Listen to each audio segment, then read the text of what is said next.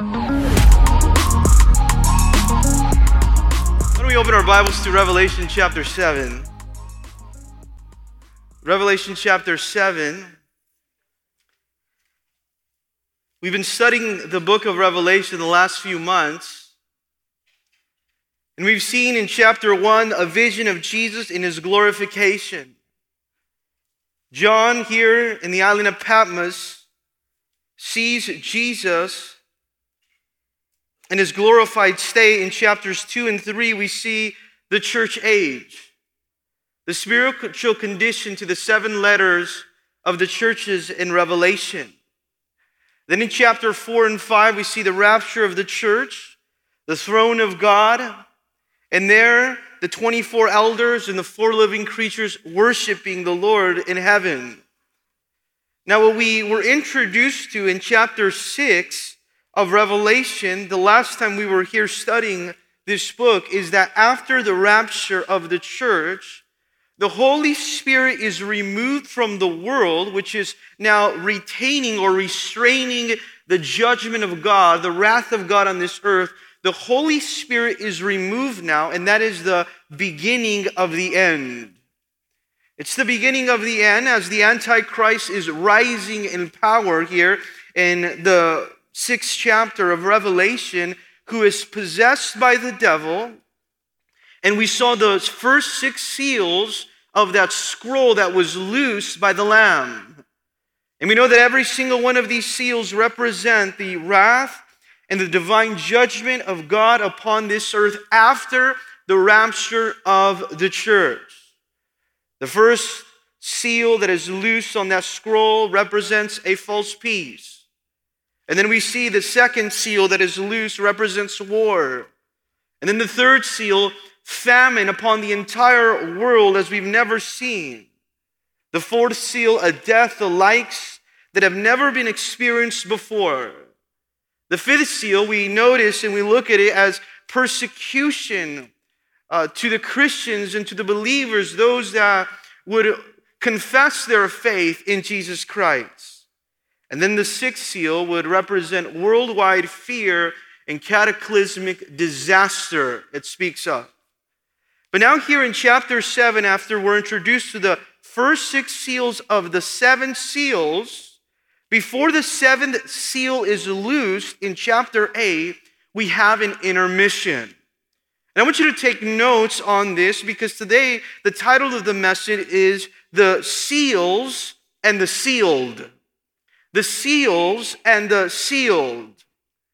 And we see here in chapter 7 an intermission before the seventh seal is loosed in chapter 8.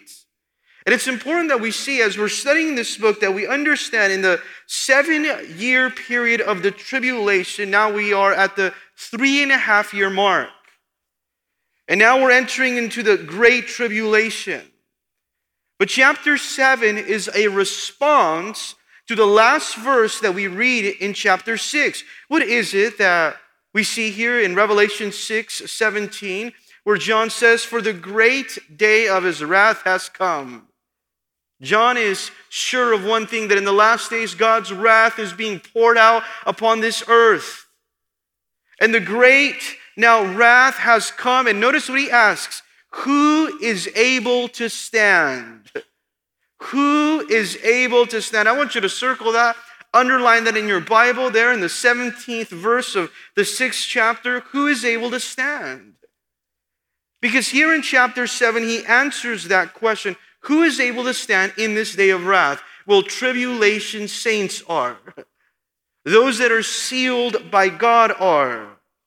And that's exactly what we're introduced to in this chapter. As we are going to unpack this chapter, we're really going to explain it. We're going to seek to understand what God has for us here. Because we're introduced to two groups that come to faith in Jesus Christ after the rapture of the church the Jews and the Gentiles, two different groups. Some people say, Will anyone come to faith in Jesus after the rapture of the church during the tribulation? The answer to that question is yes. And we, we are introduced to those people, to that group, in chapter 7 of Revelation. They come to faith in Jesus during the tribulation period. Who are those groups? The 144,000 Jewish people, God's special witnesses, and then a second group, which is a Gentile host that is saved through the witness of these 144,000. Now, why is this chapter so important? I want you to remember this and take note of it because God here is reminding us that He demonstrates His grace, that God demonstrates His mercy even in a very dark time. Even in a very dark time, God is demonstrating His grace. Even in a very dark time, God is demonstrating His mercy. Even in a dark time, many will be saved. It's been said before that the more the beast fans the flames of repression and oppression, the more the Holy Ghost fans the flames of revival. You see, during the tribulation and the great tribulation, we're going to see in Scripture that many people come to know Jesus as Lord and Savior. More than any type of revival that we've ever seen. And it's explained to us here in this seventh chapter the sealed Jews and the saved of all the nations. Let's read here Revelation chapter 7, verse 1. After these things, I saw four angels standing at the four corners of the earth, holding the four winds of the earth, that the wind should not blow on the earth, on the sea, or on any tree. Then I saw another angel ascending from the east having the seal of the living God, and he cried with a loud voice to the four angels to whom it was granted to harm the earth and the sea, saying, Do not harm the earth and the sea or the trees till we have sealed the servants of our God on their foreheads. And I heard the number of those that were sealed 144,000 of all the tribes of the children of Israel were sealed. Let's pray.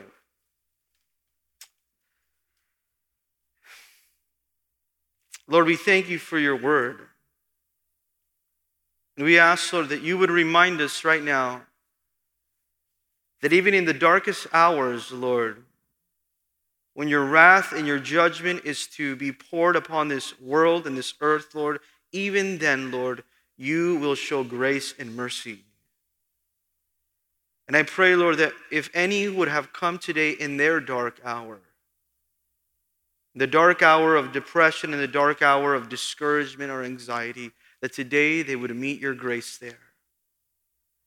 Lord, thank you, Lord, because you always demonstrate your grace. We are never too far from your grace. In Jesus' name, and together we said, Amen. Now, notice here as it begins, and it says in verse 1 after these things, we are familiar with this term it is the Greek word metatauta, which means after the things that just took place. After the six seals have been poured upon the world, it says, I saw four angels standing at the four corners of the earth, holding the four winds of the earth, that the wind should not blow on the earth, on the sea, or on any tree. These four angels, as described here by John, of, as to what he's seeing, he said, I saw four angels standing at the four corners of the earth. What is he referring to here? I saw four angels standing at the four points of the compass or at the four quadrants of the earth north, south, east, and west. And said, I saw these angels that were from every direction, from every quadrant, affecting the entire earth. And notice what they're doing here. In verse 1, it says here, as they're standing there, holding the four winds of the earth, they were now in charge or in control now of the direction or the activity of the winds of the entire earth. And notice what happens here because it says that they were holding back the winds, that the wind would not blow on the earth on the sea or on any now tree. As we're introduced to these four angels, we know it very clear that the winds were destructive now force of judgment here on these last days. So what happens is that these four angels here are restraining the judgment that is to come. So that the wind would not blow, that, that, that now force of judgment would not blow on the earth, The force of judgment would not blow on the sea or on any tree. These angels really essentially turn off the engine of the earth's atmosphere, the wind. Because we know that the wind now is used in the last days as a form of judgment. And notice what happens here in verse 2. Then I saw another angel, a fifth angel. And notice what the fifth angel, as he ascending from the east, having a seal of the living God. This angel comes directly from the presence of God. Notice what it says here in verse now 2. Having the seal of the living God, and he cried with a loud voice, making an announcement to the four angels to whom it was granted to harm the earth and the sea Notice the message that he brings here. He cries out to the four angels that are given power to harm the earth and the sea as the power of the winds are giving over to them. And this is the message that he says, saying, Do not harm the earth, the sea, or the trees, till we have sealed the servants of our God on their foreheads. Here comes an angel, a messenger from the very presence of God, ascending from the east carrying out a seal of the living God, that he comes from the presence of God, and he cries out to those four other angels, Wait. He says, Wait. Don't harm the earth. Do not bring judgment upon the earth until we have sealed the servants of God. Now, this is incredible here as we're reading here, verse 4, because we start to see here, verse 3 and 4, that he's saying, Don't harm until we have sealed the servants. You see, what is a servant? A servant is a doulos, a voluntary slave, one that is serving the Lord, one, is, one that is actively, voluntarily, or willingly serving God. And it describes servants here on the earth during the tribulation period, those that have come to faith during that time. But he says, don't harm the earth. Stop. Wait now. Restrain the judgment that is to come until we have sealed these servants now, hold back the judgment. Now, what is a seal? What does he describe here? What is he referring to when we look at verse 3 until we have sealed the servants? Well, a seal now is referring to an identification. It speaks of ownership, it speaks of protection, it speaks of authenticity here. And he's saying, until we seal the servants of God on the earth, do not pour out judgment upon it. You see, in this day, if you own something, you would, what you would do is you would drip hot wax on that object that you owned. And then you would bring your signet ring and you would now impress on that hot wax, which is on that object that you own, onto that wax, onto the object, and you left your seal there. What does this mean as you left your seal? It means that you own it, it means that your authority protected it because it was your possession. So, what is it that the Lord is doing here? He is protecting, He's sealing now this group that He's about to describe. The fifth angel here that we see here in verse 3 and 4 comes bringing the seal of God, and he tells these angels, restrain the judgment of God until the saints are sealed. What do you see here? It's a picture of God's mercy. Why? Because his seal is a declaration that these people belong to him and that he would protect them even in a very horrific time. Later on in Revelation chapter 14, we see what that seal looks like. Write this down, Revelation 14 1. It says, That I looked, and behold, the Lamb standing on Mount Zion, and with him 144,000 having his father's name written on their forehead. Isn't that incredible that the seal that he speaks of, of those 144,000 that he's about to describe, that seal, that, that stamp, that ownership now is the name of God on their forehead? It almost as it's, it's of a mark that God is using to identify and to protect his people from the judgment that is to come. It was in the book of Ezekiel that the Lord did the same thing, that before he brought judgment to Jerusalem, that the Lord marked and he sealed those people that were crying out against it. Ezekiel 9, verse 4 says this And the Lord said to him, Go through the midst of the city, through the midst of Jerusalem, and put a mark on their forehead of the men who sigh and cry over the abominations that are done within it. What is God doing here? He's doing that which He has done in the past, that which in every age God has done to that faithful remnant that turns to the Lord. What has God done historically, even through the Old Testament? God has preserved and protected every single person that has turned to Him, even during judgment. You think about the Old Testament when God was going to judge the world and what happened to Noah and his family? He preserved them from the judgment that was to come. We look at the Old Testament as well, and we see Israel as God preserved them, and they were in bondage, and He protected them, and He delivered them out of their slavery. We look at as Jericho, as when the two spies were sent out there, the 10 spies that were sent out there, and then Caleb and Joshua met Rahab the prostitute. What happened as she let out that scarlet cord from her window? She was preserved in the midst of judgment. God always has a faithful remnant, a faithful witness that he seals, he protects now, even in the midst of judgment. But isn't it interesting as we read even these four verses that we see that God has a special seal for his people?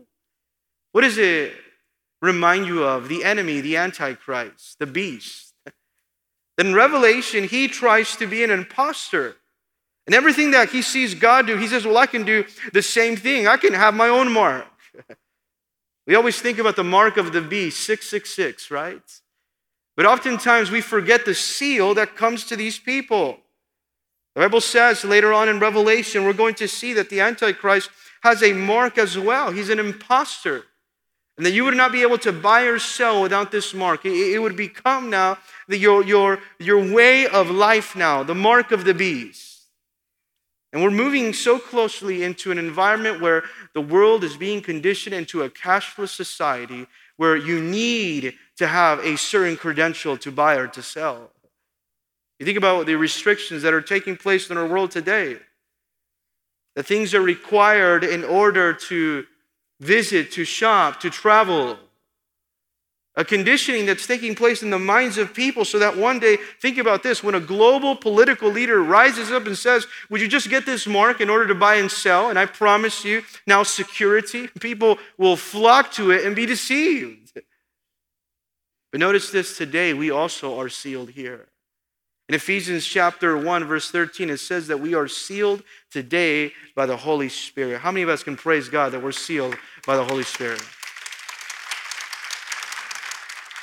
You know what the Holy Spirit does is He seals us. He's our guarantee, Ephesians tells us. The Holy Spirit seals us as we have been given our lives to Christ Jesus. And He guarantees us that we are saved and that one day God is going to take us to heaven. But now, here in verse 4, he's going to describe those that were sealed, that had that mark before the judgment of God was now poured further upon the world. It says this, and I heard the number of those that were sealed 144,000 of all the tribes of the children of Israel that were sealed. These were the tribes of the nation of Israel 12,000 of each tribe. These were specific Jews of all the tribes of the Jewish people would come to salvation after the rapture. Think about this. The Jewish people that have for so long, from the beginning of time, have rejected Christ, Jesus, as their Messiah, would then realize and recognize that they have rejected the Messiah, and they will come to faith in Jesus Christ during this time. 144,000 of them. Now, many people in cults have come up and say, well, we're the four, 144,000. the Jehovah Witnesses at one point thought they were the 144,000. And then they surpassed that number and they said, oops, we're not the 144,000 after all. But here the Bible specifically tells us who they are. It's the Jewish people, it's the nation now of Israel, the Jewish people. And it's so interesting because God has chosen the Jewish people to display his power. He, and think about this, even from the Old Testament, God has chosen the Jewish people as his covenant people to display his special purpose and plan of redemption. It is through them that God has chosen it. Not because they were strong, but because they were weak. And God is saying, I'm going to use you to display my purpose and my power upon your nation through your people. But notice how also God has used the Jewish people. Why? Because our God breathed Bible, the Bible that you have in your hand right now, was written by the Jewish people. And notice it was preserved by the Jewish people. The scriptures now, they miraculously handed them down from generation to generation, and they were so precise as to how accurately they were to preserve now the original text for us to have right now. The Jewish people passed that down to us, God's word by his grace. But then you also recognize that our Savior came through the Jewish nation. He was born out of the tribe of Judah. God has a special plan, a special purpose for the Jewish people, even during the tribulation period. So he describes here the 144,000 or 12,000 from each of the 12 tribes. Isn't it incredible as we study here, even this? We, we know that he has never forsaken his people, the Jewish people, even although they have forsaken him. That's our testimony as well, that he has never forsaken us, even as we have forsaken him. Notice, even the tribes right now, if you go to Israel, they don't know what tribe they belong to. if you would ask them, What tribe do you belong to of the 12 tribes of the nation of Israel? they would not know. But God knows who they are. and it says 12,000 from each tribe are going to be sealed at this time. Let's look at the list. It says, verse 5 of the tribe of Judah. It says here now, verse 5 12,000 were sealed. Of the tribe of Reuben, 12,000 were sealed. Of the tribe of Gad, 12,000 were sealed. Of the tribe of Asher, 12,000 were sealed. Of the tribe of Naphtali, 12,000 were sealed. Of the tribe of Manasseh, 12,000 were sealed. Of the tribe of Simeon, 12,000 were sealed. And of the tribe of Levi, 12,000 were sealed. Of the tribe of Issachar, 12,000 were sealed. Of the tribe of Zebulun, 12,000 were sealed. Of the tribe of Joseph, 12,000 were sealed. Of the tribe of Benjamin, 12,000 were sealed. As we look at these 12 tribes, oftentimes we study this and we say, well, what happened to a few tribes there? what happened to the tribe of Dan? Why was it left out? Well, many commentators believe that the tribe of Dan was left out because that was the tribe that introduced the nation of Israel to idolatry in the Old Testament. And because of that, they weren't one of the ones that were sealed from the wrath that was to come here in the last days.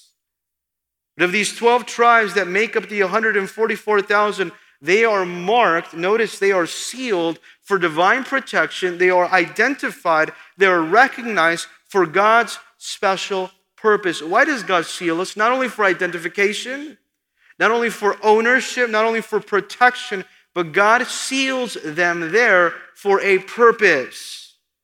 They not only were representatives of Christ during this time, not only those that accepted Jesus, as we're going to see through the book of Revelation, as Christ as their Messiah during this time, but also they were the group that became bold to evangelize and to share their faith during this time.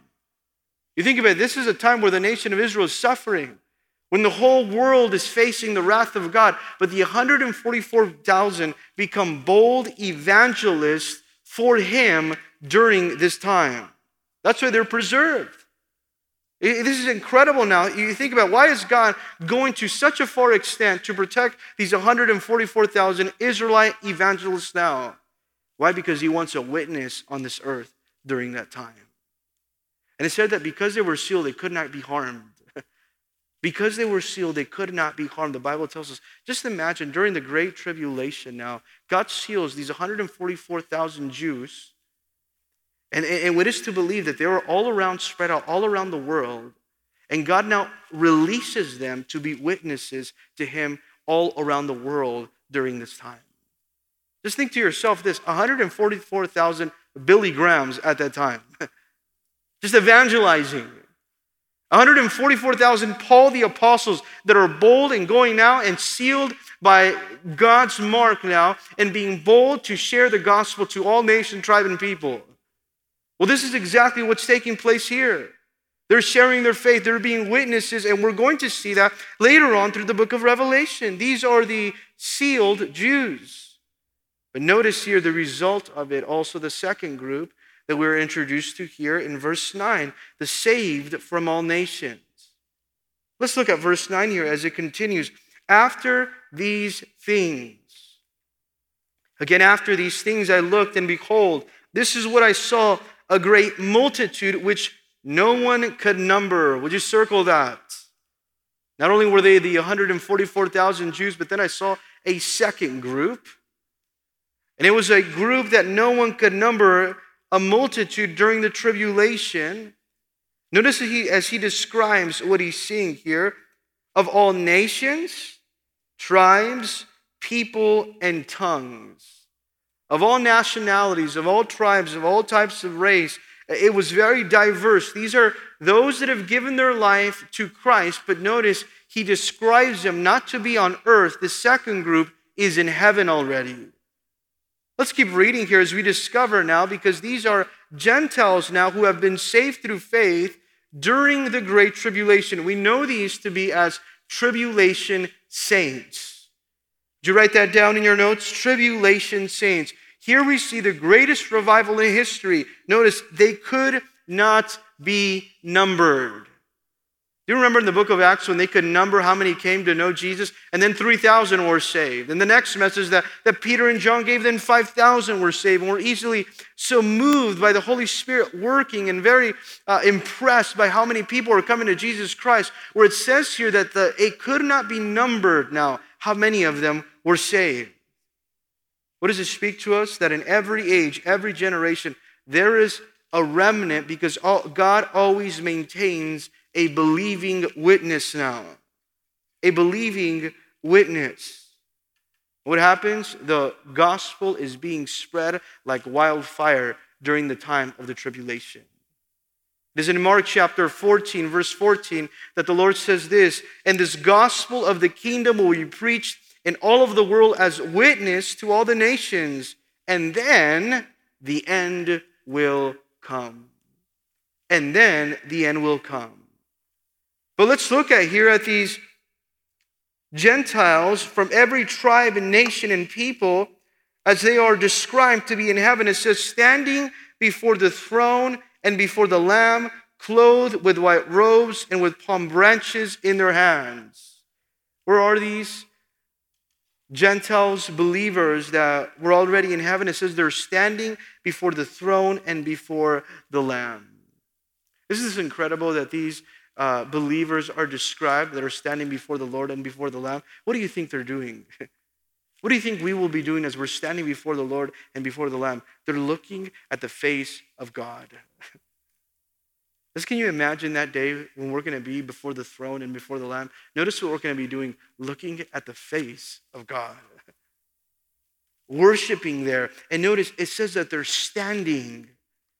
They're looking and beholding Jesus. Notice they were accepted there in the presence of God. They may have been rejected on earth because of their faith, because they're standing for truth. When the lies uh, uh, of Satan were very popular and, and being moved by the Antichrist, these now believers are standing before the Lamb and before the throne, looking at the face of God. And notice what happens here they're clothed in white robes. It was earlier in Revelation chapter 2 and 3 that we saw that the white robes represent something the righteousness of Christ. They're clothed in the righteousness of Jesus. They're clothed in robes also for priestly service. So here you have this massive amount of group that are clothed in the righteousness of Christ, clothed as ready for priestly service to minister to the Lord. And it says that in their hand they have palm branches in their hand.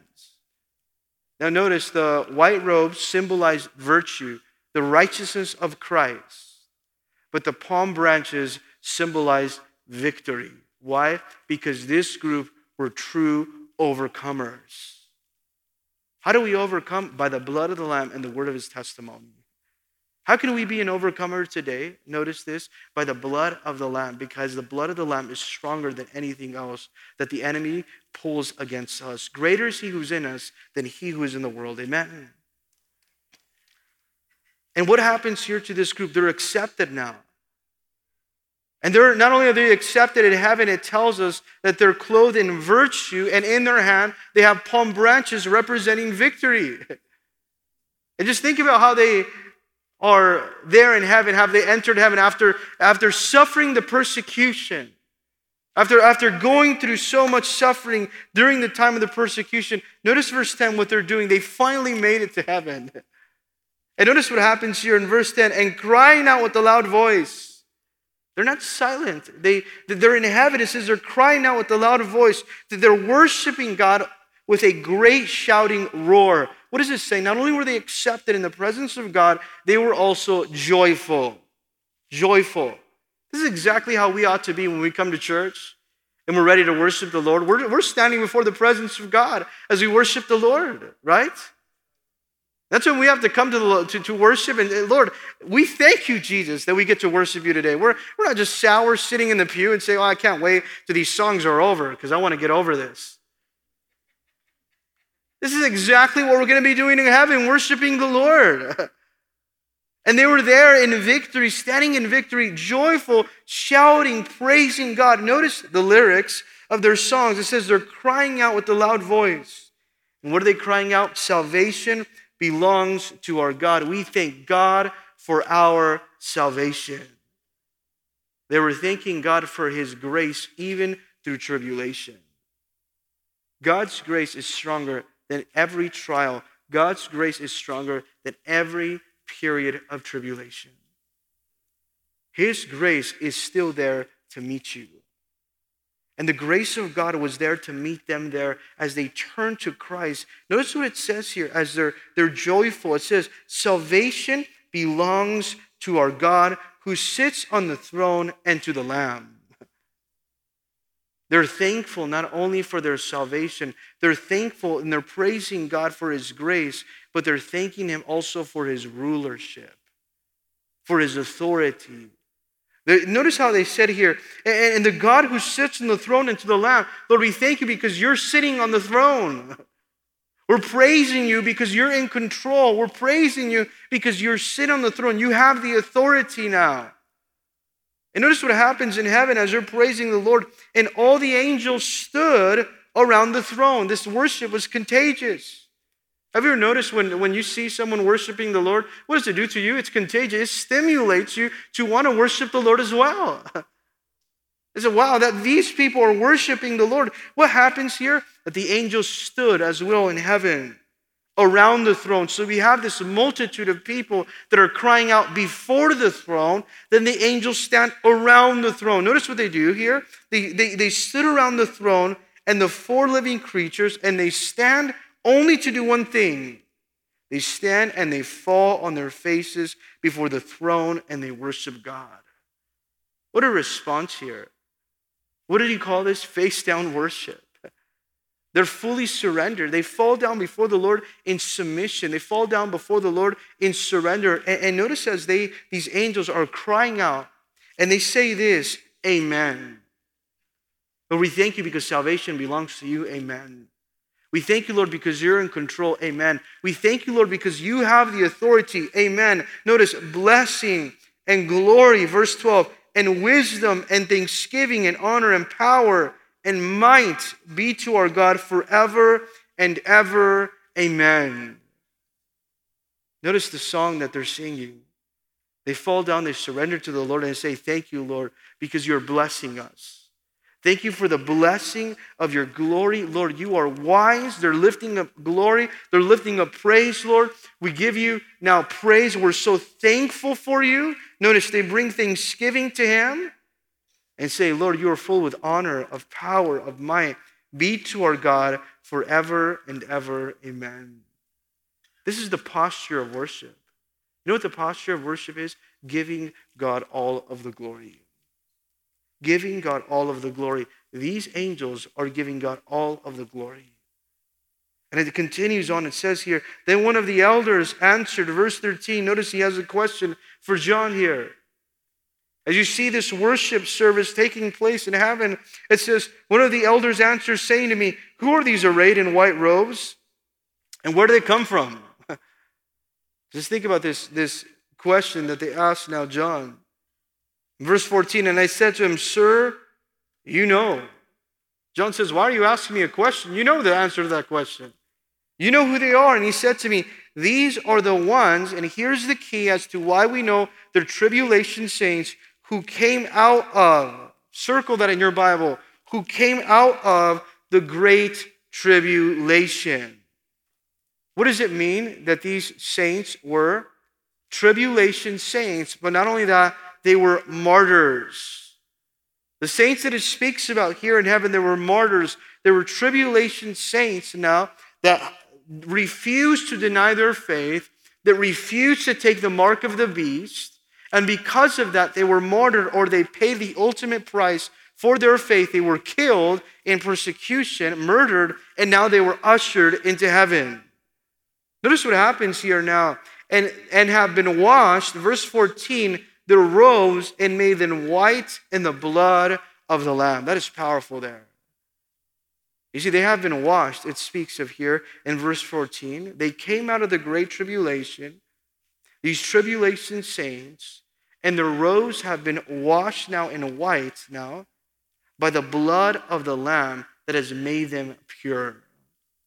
You see, they understood that it wasn't the fact that they were martyred but for their faith that gave them now the access to the presence of God. It wasn't their heroic faith that, that, that, made them pure now. It was only the sacrifice of Jesus Christ that made them pure. It was only the blood of Jesus Christ that can remove the stain of sin. It wasn't their martyrdom. It wasn't their act of bravery. It wasn't that they were heroic now. It was only the work of Jesus Christ that can cleanse them and that can save them now. You know what it speaks to here? This washing that it refers to by the blood of Jesus? It speaks of spiritual purity spiritual purity. What is it that washes us? The blood of Jesus Christ cleanses us of all sin. Do you remember in Isaiah chapter 1, verse 18? What is it that the Lord says through the prophet Isaiah? Come now and let us reason together, says the Lord. Though your sins are like scarlet, they shall be white as snow. Though they are red like crimson, they should be as wool.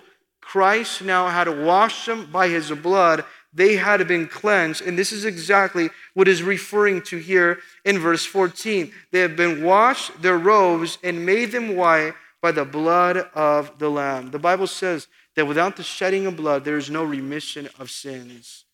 Their sins were washed by the blood of the Lamb. And they had the same right or the same access only by the blood of the Lamb to the very presence of God here. This is what it's speaking of. Now just imagine and think to yourself, even in a time of heavy judgment, even in a time of wrath on this earth, many are still saved. Why? Because the God's grace, His love is still being poured out. Do you see that? There's so many times that we think, well, how can God pour out His judgment or His wrath upon this earth? His grace now is still so sufficient that He's still willing and giving opportunity, and he's still patient that many would come to know him as Lord and Savior, even during that time. Now we have to think about the love of God in regards to these times. And how God is so patient that even in a time of judgment, he still demonstrates his grace. Even in the darkest hour, his grace is still there. Now, notice verse 15 as it says this Therefore, they are before the throne of God. These, these martyrs now, that have given their life for Christ, notice what they are. They're before the throne of God, or they're rewarded with access into his presence. Not only to see the face of God, but also to serve him. You see, this is the ministry of what we're going to be doing, worshiping him and serving him now in heaven. Notice what it says. They are before the throne, looking at the face of God, but also to serve him day and night in his temple. Now, does he speak of a, a, a, tent or a tabernacle or a, a structure, that temple? No. Notice the temple that he's referring to is his presence that's going to give us shelter. They're there serving the Lord in his presence. Night and day. Notice it says, and he who sits on the throne will dwell among them. Isn't that incredible that we see here the mercy of God even on these? That God is going to dwell among them. He's going to reward them now. They're going to serve Him day and night, and He will shelter them with His presence now. He who sits on the throne will dwell among them. This is exactly what we ought to have desire for today desire for his presence. They would say, Lord, we want to just serve you today. Lord, we, don't, we, we know that in heaven that's going to be our ministry to serve you, but we want to serve you. We want to be in your presence, Lord. We want to be ministered to you. We want to be before the throne. Do you remember what David said in Psalms 27, verse 4?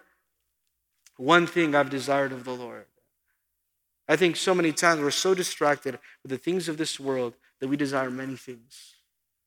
But not David, David the king. You know the psalmist, as he would have said, as he's there as a shepherd, then he goes and becomes a king now as he's running away from his enemies. He says, One thing I've desired of the Lord, and that will I seek. I'm going to seek the presence of God that I may dwell in the house of the Lord all the days of my life, to behold the beauty of the Lord and to inquire in his temple. One thing I've desired today to be in the presence of God. But notice what else will they experience, these tribulation saints that are in the presence of God. Notice how the Lord comforts them, the same way that He wants to comfort you in His presence. You ask yourself, well, why is worship so important? You know why worship so important? Because God comforts you in His presence. That's exactly why worship is so important. God ministers to you in worship, in His presence. He comforts you, He speaks to you through His presence. Notice what they're going to experience here. Verse 16 they shall neither hunger anymore nor thirst anymore.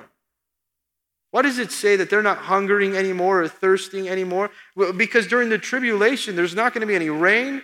There's going to be water pollution. They're, they're suffering, these tribulation saints. There, were, there, were, there was a famine that it described in one of the seals already in the previous chapter, but it says they're not going to be hungry and they're not going to be thirsty anymore. In fact, notice as it continues, says the sun will not strike them nor any heat. They're not going to feel any more pain.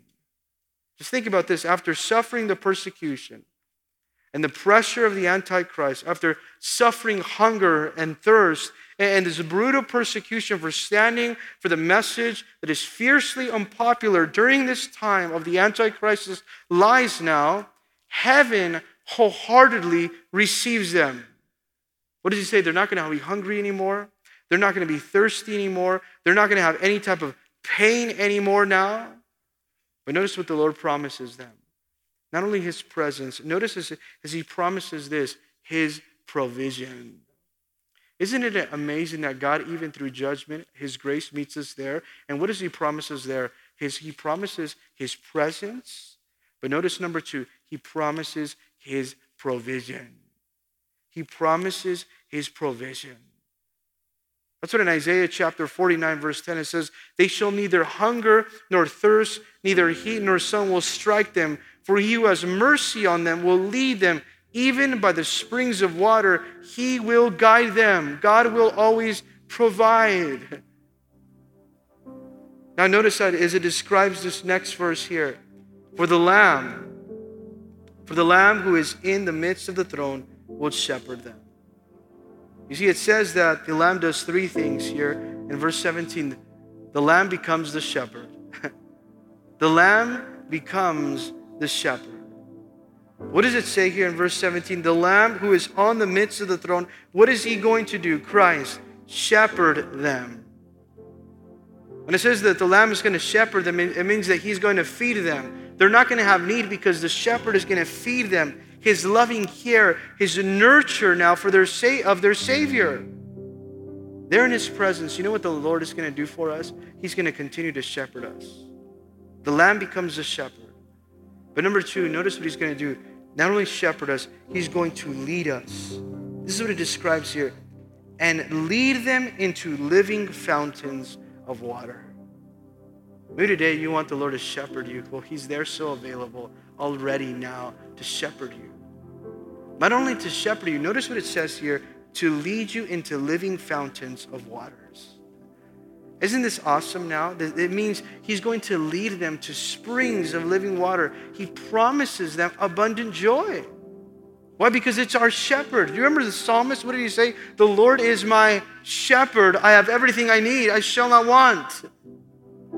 The ministry of the shepherd, what is it? To feed, to lead, to now lead to springs of living water. But finally, this is how he's continuing to comfort these tribulation saints. He shepherds them, he leads them and provides springs of living waters. But notice, and God will wipe away every tear from their eyes. Isn't this amazing that as God knows when we're going through suffering, what tears from their eyes? The tears of rejection, the tears of persecution, the tears of sorrow, the tears of anxiety. What does the Lord do? He shepherds, He leads, but He also wipes away every tear from pain, from, pres- uh, from, from sorrow in the presence of the Lord. David said in Psalms 56, verse 8, You number my wanderings. Lord, you know every time I wander. and you put my tears in your bottle. Are they not in your book? God knows every single detail of our life, and He cares about every tear that you shed. Did you know that? He knows every single detail of your life. He cares about every single pain and suffering that we're going through. It says that even to these martyrs, what would the Lord do? He's going to shepherd them, He's going to lead them, He's going to wipe away every tear. I want to tell you this, even as we come to a close, that this is in the midst of heavy darkness. The grace of God is there for people to respond. In the midst of heavy darkness, I want to, you may be even tonight here. They're at that place of darkness. This may be even your darkest hour, and you've come to church and you say, Well, I need the grace of God myself. I need it to be manifested in my life. Well, I want to tell you, He's there to shepherd you, He's there to lead you, and He's there to wipe away your tears even in wrath, even in the darkest hour, notice here, he displays his mercy.